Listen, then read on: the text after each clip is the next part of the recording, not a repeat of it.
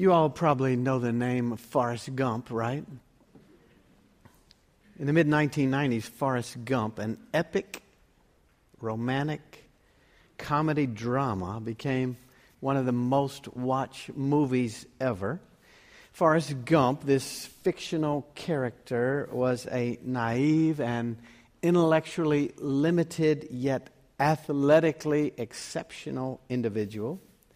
The movie about Forrest Gump has his life experiences that amazingly intersect with so many of the major events of the last century.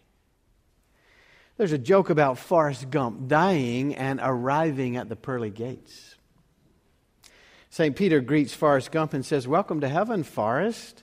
You have had quite a life.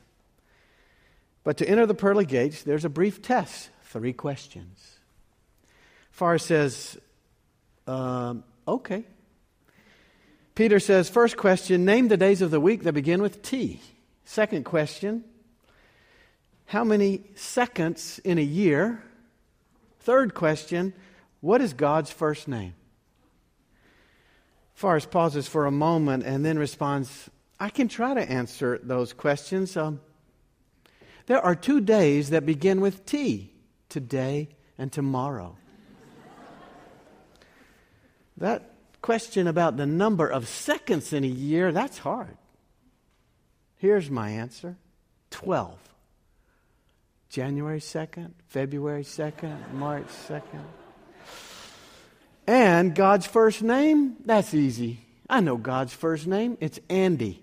Andy walks with me, and Andy talks with me, and he tells me I'm not alone. St. Peter rolls his eyes, opens the gates, and says, Run, Forrest, run.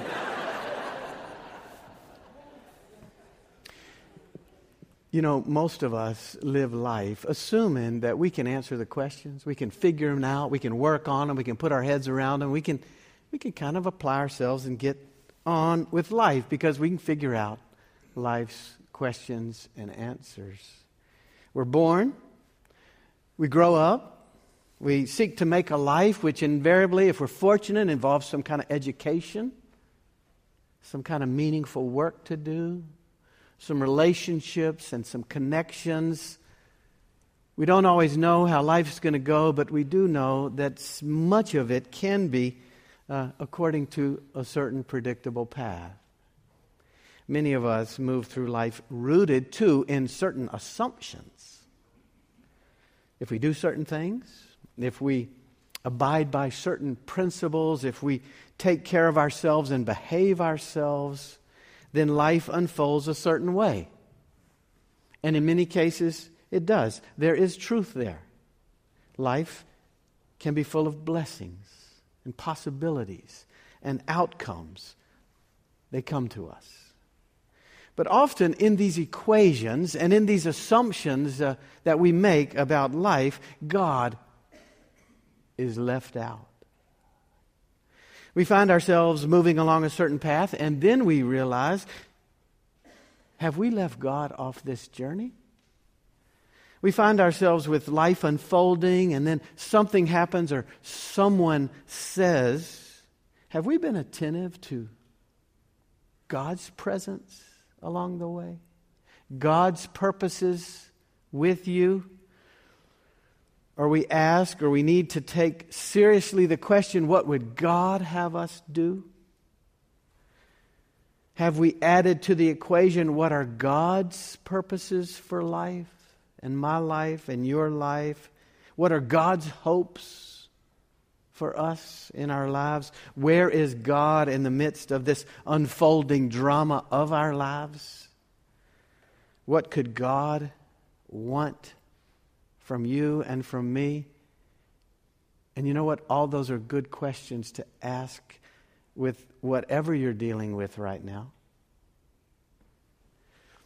Too often rooted in certain assumptions, too often thinking we can figure out the answers to life's questions, we find ourselves maybe not rooted in God, or we find ourselves uh, maybe not converted. Converted in seeing God's presence, converted in serving God's purposes And yet, you know what? God is always part of the equation. God is always part of the journey, the drama of our lives. That's the promise of the gospel. God is always present, and God is always at work. There's a fascinating article in yesterday's Richmond Times Dispatch on the very front page. It's about the family of Cameron Gallagher.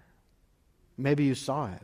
Cameron Gallagher, you may recall, is, was a 16 year old, healthy, engaging, beautiful, Richmond area high school student who went to Virginia Beach to run a half marathon, and she died, literally crossing the finish line just two weeks ago. Yesterday's article in the paper was amazing.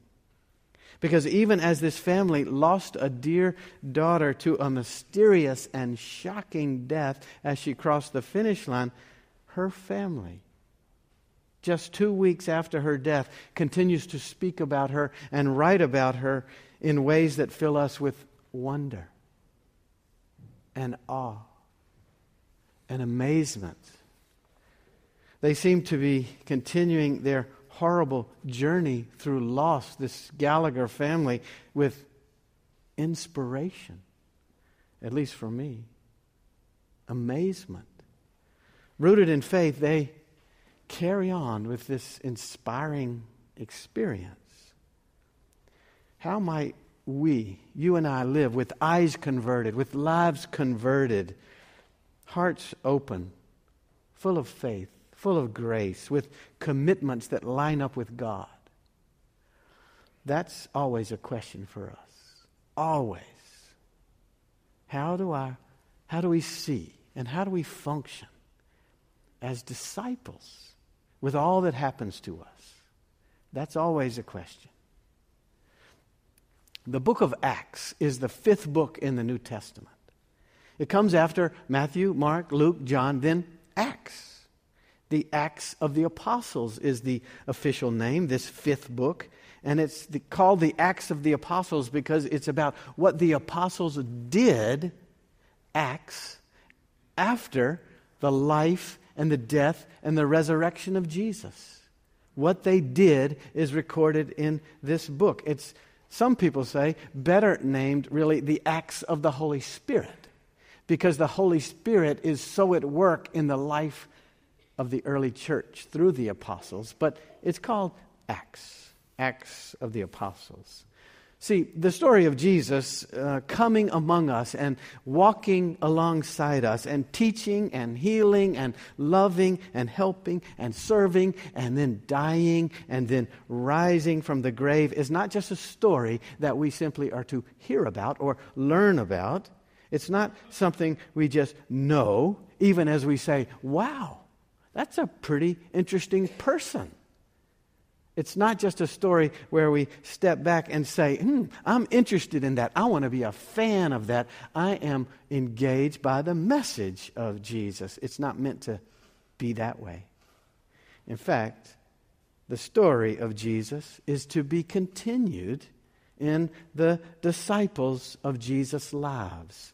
The care of the needy, the healing of the sick, the hope being poured into the hopeless, the light shining in the darkness, death defeated. All these things that Jesus did, embodied, showed, is meant to be carried on in the disciples. That's what Acts is about. And you know who disciples are also? We're disciples. We're meant to be carrying on too. Can't just see the story and say, What a story, it's meant to affect our lives. Our lives are meant to be caught up in the story. So look at what it says in Acts 2:43, which is our single verse for today as I continue this series on preaching sermons from a single verse. It says this, all came upon everyone because many wonders and signs were being done by the apostles. This is the word of the Lord. Did you catch that phrase? Awe came upon everyone. That is a profound statement. Awe came upon everyone. When really was the last time that you had a sense of awe. When was it? So often we are so busy or so preoccupied or so covered up with some circumstance that awe doesn't even have a chance with us. We have life figured out. We know how it's supposed to go. We know what we're supposed to be doing. We have to keep on with the journey. What is real awe? Anyway, do we even know? And it says, awe came upon everyone because of the signs and the wonders that were being done by the apostles. I'm afraid we dwell a bit in a world where there's so many basic assumptions, and we dwell in a world of ho hum, predictability, meh, right? Or at least that's how we think. We need to be continually reminded. We need to be continually converted in how we see and how we think and how we function. Because here's the truth God is present, always. Here's the promise God is at work in your life, in your burdens, in your hurts, in your hopes. God is present and at work, and we want to be opened again and again to even awe. So, what is awe? Maybe we've lost the sense of the word by overusing it. I know I certainly do. If everything's awesome, what is awe? Right? If everything's awesome, we miss the essence of those three letters awe. What is real awe? Well, it is this three letter word that encompasses broad and complex meaning. In our little passage from Acts 2:43, the Greek word is phobos, which gives us the English word phobia, which is closely related to the word fear. Real awe mingles always fear and dread with veneration and mystery and wonder. Always. Real awe. And here's another note whenever it's used in the Bible, always, almost always, exclusively relates to what God is doing or what God has said or something that God has participated in. That's what leads to awe. God has been so powerfully present in the wonders and in the signs, in the work of the apostles, that awe has come upon the people. A sense of wow that includes fear and inspiration, quivering and veneration, uncertainty and dread, and absolute amazement. Because God is present and God is at work. When God is really present and when God is really at work, there is no hum, ho hum anywhere. What God does generates awe. Who God is brings about awe. A, mi- a mingling of fear and veneration and mystery. Today, in our church school class called the Wired Word, which Catherine and I have been leading in recent weeks, we talked about the life and death of a person named James Rebhorn. You probably don't know his name, but you've certainly seen his face if you've ever been to the movies or watched any television. Rebhorn, Rebhorn was in numerous TV shows, so many movies for such a long time, but that's not why we're talking about him. Because he's in movies and TV. That's not why we're talking about him in church school. He was the subject of our class because those who knew him best, this actor so familiar to so many, recognized him as someone who sought to live in God's presence, someone who was touched by God's awe, by the awe of God. Even in the secular world of Hollywood, movies, and television, Rebhorn was a devoted member of his Lutheran church in New Jersey, and he sought to live in God's presence and serve God wherever he found himself. Is that something that might be our legacy? That's his legacy.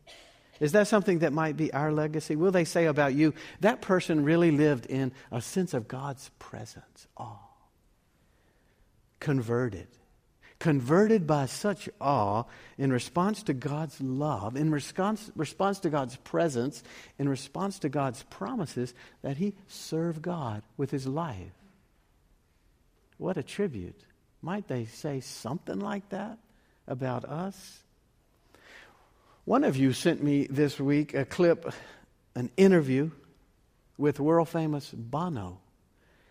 Bono is the lead singer of the famous band U2. I've admitted before that I'm a big Bono fan and U2 fan.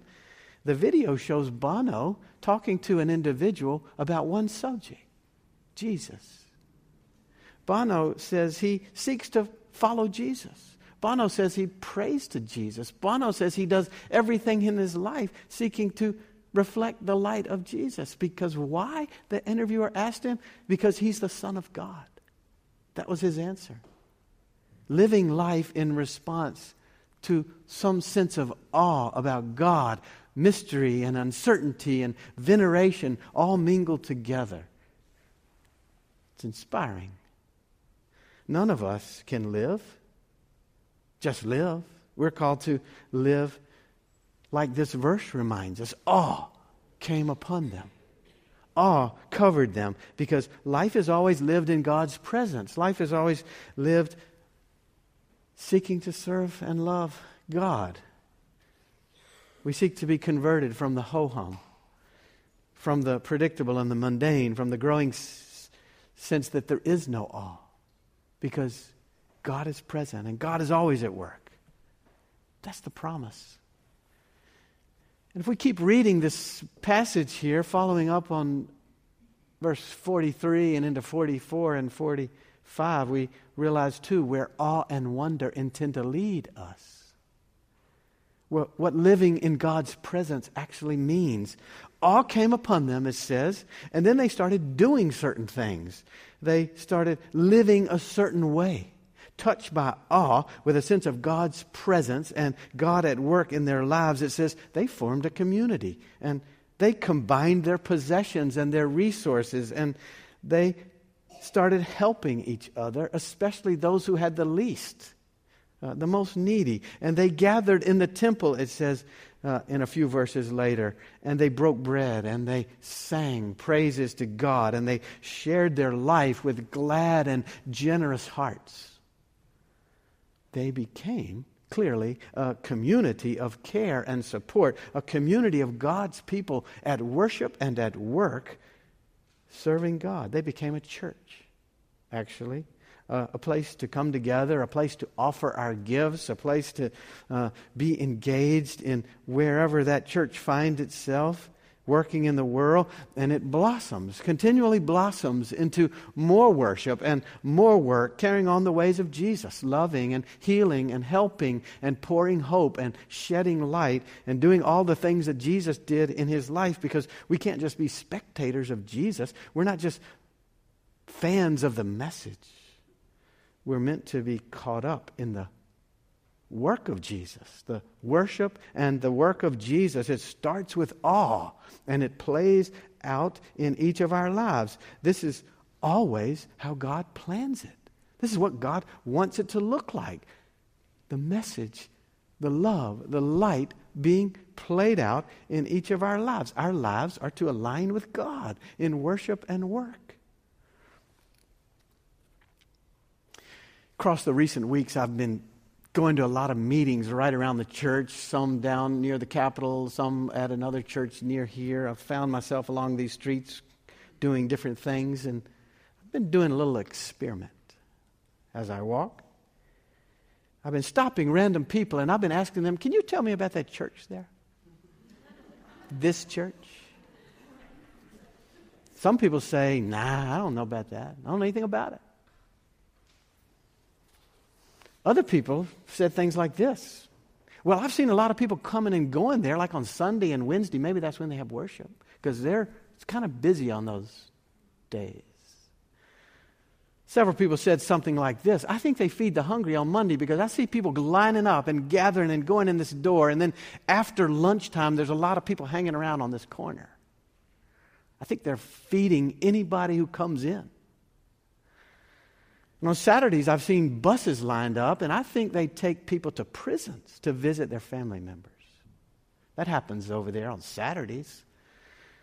Seems to be a daycare in there too, because in the morning and in the night, there's parents and they're stopping here and putting children in and out, and then they drive off. I think something with children is going on in there. One person said this I know they have an AA meeting there, it meets every Monday.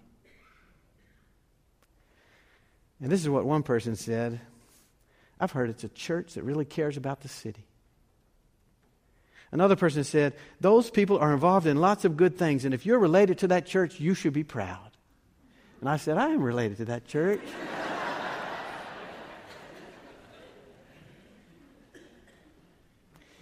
we are indeed seeking to be the church in this place that has experienced some sense of awe. God present, God at work. And in response to that, we worship and we seek to do God's business, bearing light and hope along these streets and in every way we can. We're seeking to have sincere awe come upon us, each of us, and together. And we may need to put ourselves, some of us, in more positions where we might experience some awe. What might you do to open your heart and your eyes and your life to a little bit more conversion? It can happen in a lot of ways. We're all needing to be finding those moments where awe can really touch us because life is simply not rooted in certain assumptions. Life is rooted in God, and God is always present, and God is always at work. We don't know how it's going to unfold. We can't predict everything, but we know who's with us in it. And we know whose work we're called to be about. What about your life?